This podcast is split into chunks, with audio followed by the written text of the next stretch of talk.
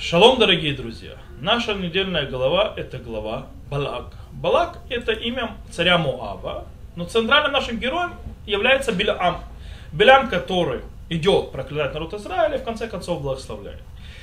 Дело в том, что наши мудрецы прикрепили Биляму кличку. Билям Араша. Билям злодей.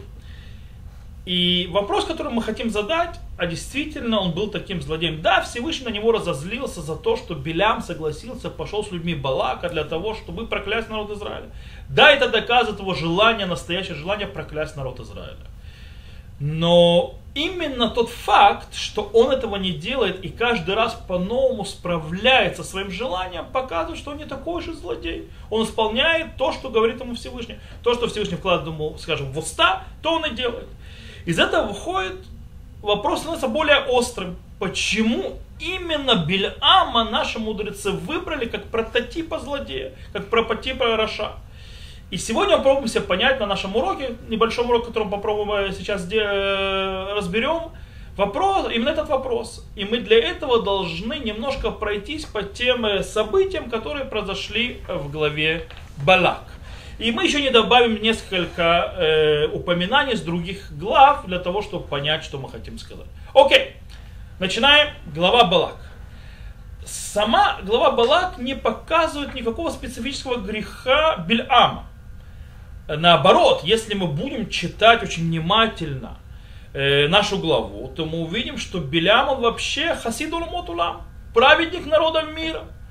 Э, перед тем, как пойти в с, Балаком, говорит Билам следующие слова. Им ли Балак мло бейто кесев и заавло халаворит пиашем.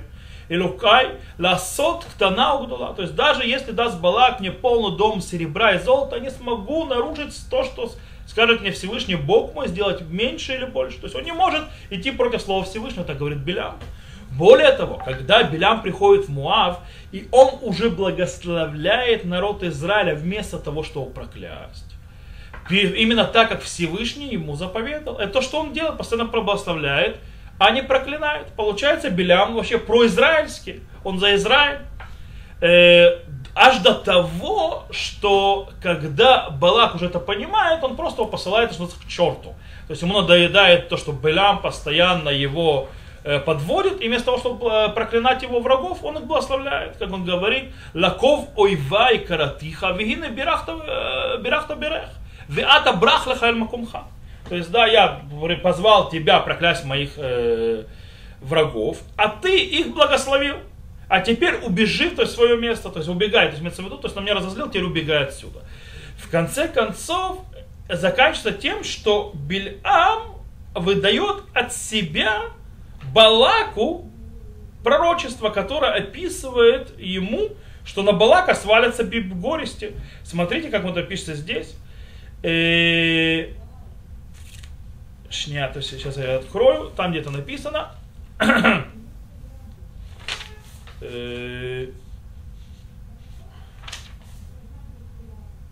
И теперь я иду к народу моему, пойдем поведу тебя, что сделать народу твоему народу в будущем. И произнес он, э, что сделает на этот народ, э, народ этот твоему народу в будущем. То есть он говорит, что сейчас народ Израиля сделает в будущем народу Балака. И произнес он притчу свою, сказал, вот речение Беляма, сына Беора, и речение мужа э, прозор, прозорливого оком. Речение слышащего слова Божия, познающего мысли Всевышнего, что видит и так далее, и так далее. Вижу я его, но оно не ныне смотрю на него, но издали. Взойдет звезда от Якова и встанет скипетр от Израиля, и сокрушит пределы Маава, и разгромит всех сынов Шета, и будет Идон подвластен, и будет подвластен Сеир врагам своим. Израиль же одолеет их, и властвовать будут потомки Якова, и он погубит уцелевшего из города. То есть, в принципе, он наоборот говорит Балаку, тебя народ Израиля победит, то есть война это все закончится. В конце главы сказано следующее. Вейкам бильам вейлех веешев лемкомо, вегам балах ледарко. То есть, в принципе, и встал э, Бабилям и пошел, возвратился в, э, в свое место, а Балак также пошел свою дорогу. Мы видим, то есть, в принципе, глава Балак нас оставляет, что Бельам выполнил то, что сказал Всевышний, и раз, разрыв полный происходит между Бельамом и между Балаком. Они расходятся в разные стороны, скажем так, э, в полной тишине, которая кричит.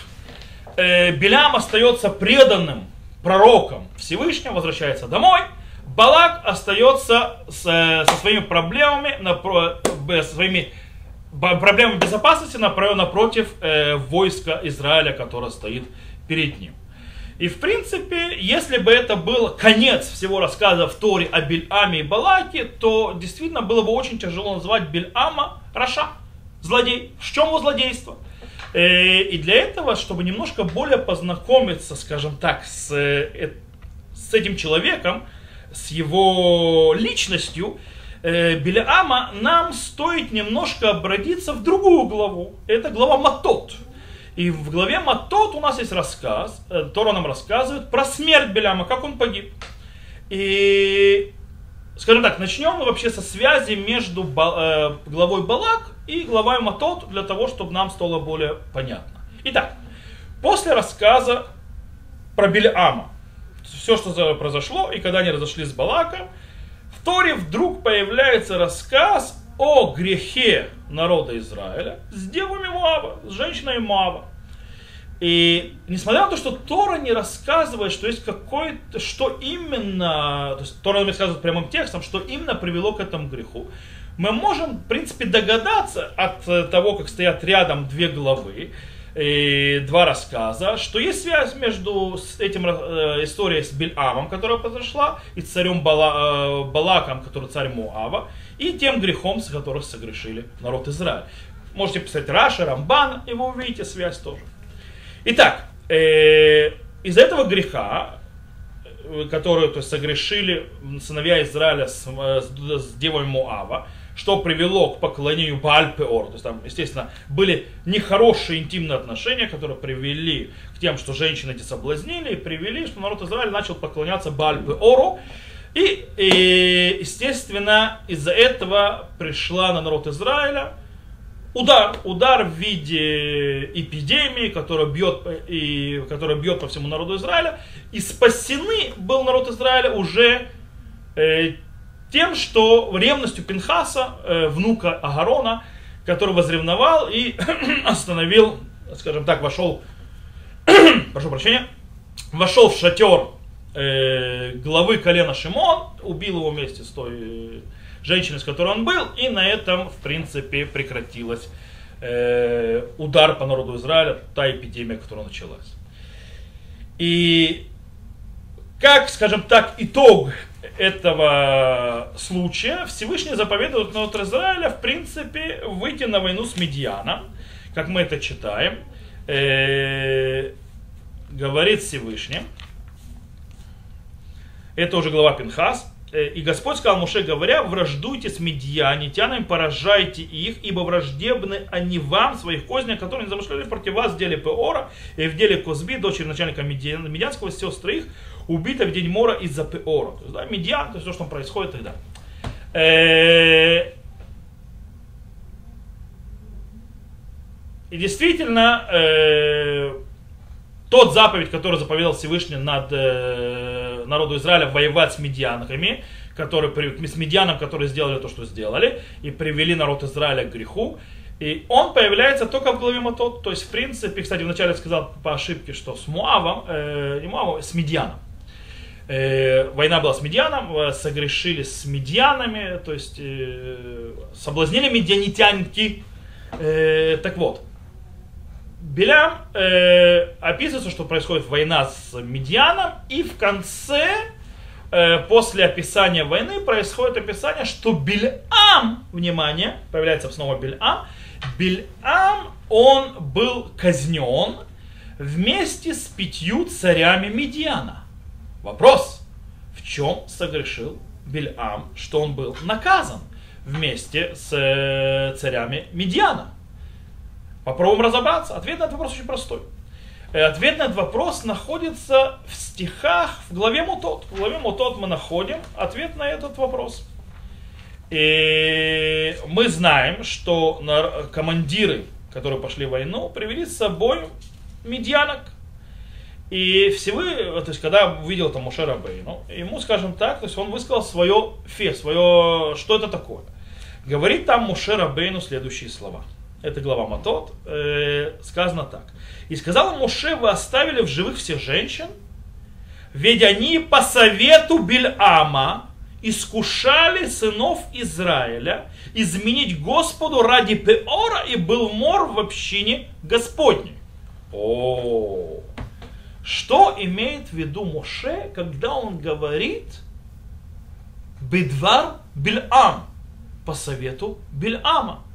На это нам рассказывает Гамара в трактате Сангедрин на 106 листе э, первая страница Гамара говорит, что Бельам дал совет Балаку, чтобы он использовал дочерей Муава и Медиана для того, чтобы склонить народ Израиля поклоняться Бааль Пеору. О, здесь открывается связь между главами. Вся, скажем так, э, стычка и все, что произошло, то есть, э, скажем так, весь рассказ и э, вся эта проблема с дочерями Муава и Медьяна, это идея Бельама. И видно из этого, что э, из того, что мы прочитали, что его идея была известна всем. То есть, да, Муше рассказывает э, царям, э, царям, э, главам армии, главам воинств Израиля, и главы воинств, значит, Израиля знают, Мушера Бейну знает, все знают, что это Белям то, что посоветовал. И это причина, почему Белям казнен. Он не наказан за то, что он в прошлом пытался проклять народ Израиля. А он наказан за то, что он, скажем так, э, придумал и реализовал грех с дочерью Медиана. О, теперь нам нужно проверить. А когда же Бельам успел сказать Балаку, или когда это вообще произошло, чтобы э, ввели в грех народ Израиля с дочерями Медиана? Э, это тяжело сказать, что в тот момент, когда они расставались, Белям и Бала, когда они поссорились, когда он послал к черту и так далее, когда он дал, выдал Белям пророчество, что с ним будет плохое, что народ Израиля победит, что там рассказал Бельам, что ему нужно сделать мы э, заметили, что разошлись они, скажем так, не как друзья. Далеко не как друзья они разошлись. Более того, что Белям вообще делает в Медиане? Ведь нам рассказано, что Белям вернулся в свое место. Белям вернулся в то место, где он был. Прежде чем мы ответим на эти вопросы, давайте разберемся вообще, где Белям жил. Откуда Бельмам пришел, где его дом.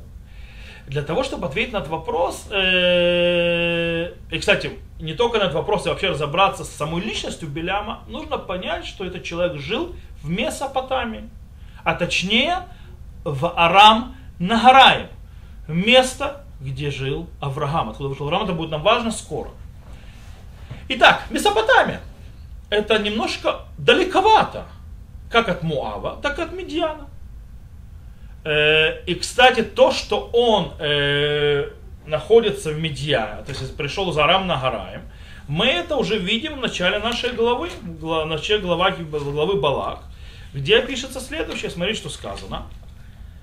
И послал он послов к Бильаму, сыну э, Беора, в Петор, что у реки в земле сынов народа его, чтобы позвать его, сказав, вот народ вышел из Египта, уже покорил и так далее находится на иврите, звучит вообще так. Вышлах малахим эль билам бен беор питор ашер эль нахар эрец бне амо кролу. Слово нахар, река, э, обычно в Торе это другое имя, или скажем э, так, по другое название на реке Прат. Река Прат называется Нагар, э, потому что большая река, и у нее как бы имя собственное, река. И тогда, и более того, к нашей главе, то есть по отношению к нашей главе, когда повторяется весь рассказ Билиама в книге Дворим, там сказано «Вашер сахар алеха Бильам бен пеор птор арам нагараем или калалеха».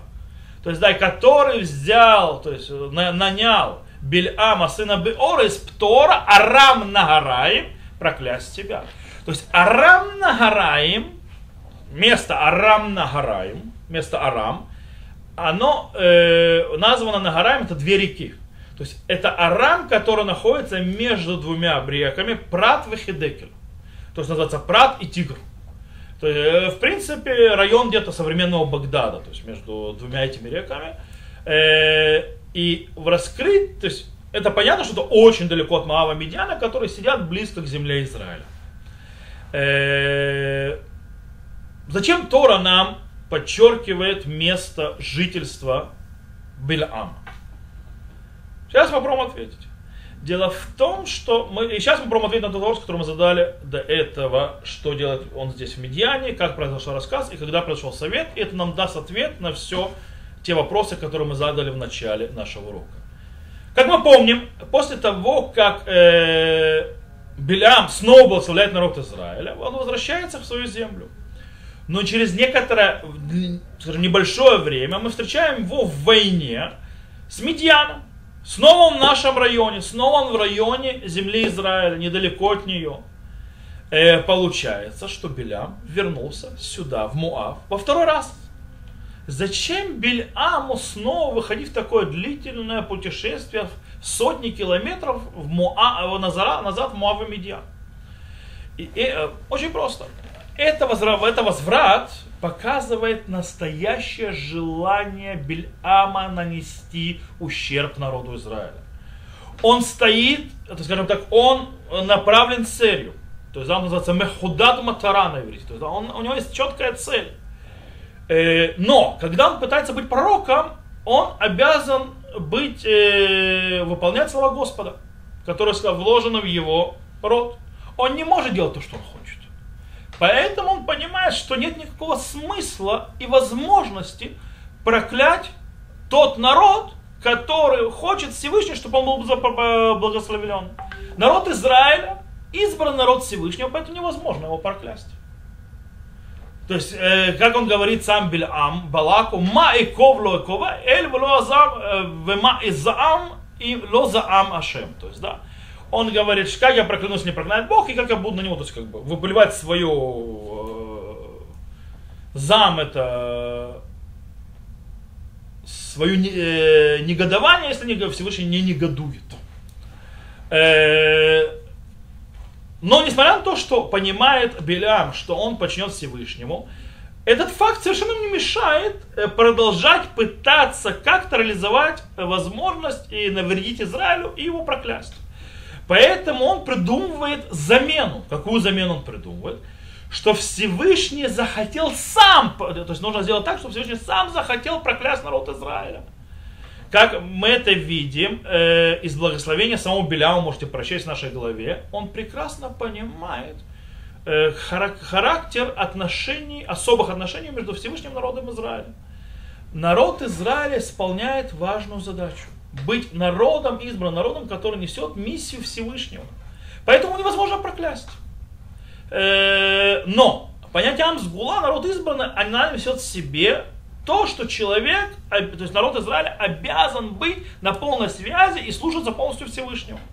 Поэтому говорит предложение Беляама, Муаву и Медиану сделать так, чтобы народ Израиля согрешил и Всевышний сам от них отказался. О, вот из-за этого, скорее всего, Хазаль, наши мудрецы, и видят в Беляме прототип злодея.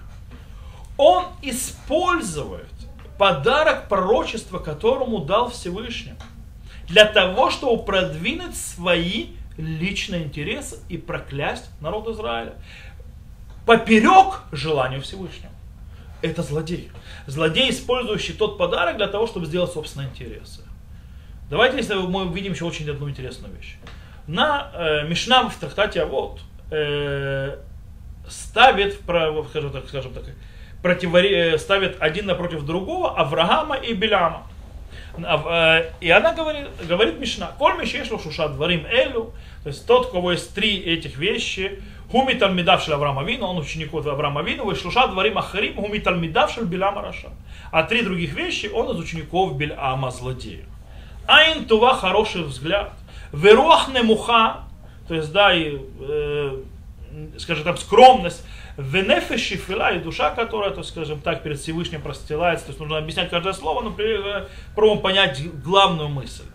Тальмида, Тальмидав Авраама Вина. То есть такой человек, у которого хороший э, взгляд, у которого скромность, которая э, душа то есть, перед Всевышним склонена, то есть נפש э, שפלה, это ученик אברהם אבינו. עין רעה, плохой взгляд, глаз, плохой взгляд. ורוח גבוהה, то есть гордыня, возвышенность. ונפש רחבה имеется в виду, что делает всякие вещи, то есть не перед Всевышним, то есть не, не склоняется. תלמידיו של בלעם הרשע, он из учеников בלעם הרשע. Авраам и Билям, оба очень известные люди. Очень известные с точки зрения своих духовных возможностей. Э, великих духовных возможностей. Но есть между ними разница. Бельам берет свои умения, навыки и таланты для личной своей выгоды и для нанесения зла или э, ущерба кому-то другому. Авраам, наш праотец, отдает его все, всего в себя для того, чтобы продвинуть и поднять все человечество. Это что делает Авраам, используя все свои духовные ресурсы и те подарки от Всевышнего, которые он получил. Раша, злодей в глазах мудрецов, это тот человек, который делает своими талантами э, всевозможные плохие вещи. Он использует те таланты, которые у него есть, для того, чтобы нести зло. Но тот, кто мобилизирует все свои возможности, таланты для того, для высоких целей, он является учеником Авраама Авину. Мы можем, кстати, увидеть текстуальные связи между Авраамом и Белямом, Белямом в Торе, вообще связи, то есть многие. Про Авраама сказано «Вивархам и вархам эор». «Веневарху кол мишпахота, беха мишпахота Адама». То есть, благословляющий, благословля, и благословлю э, благословляющих тебя, и прокляну, э, то есть проклинающих тебя прокляну, и будут благословены все народы земли тобой.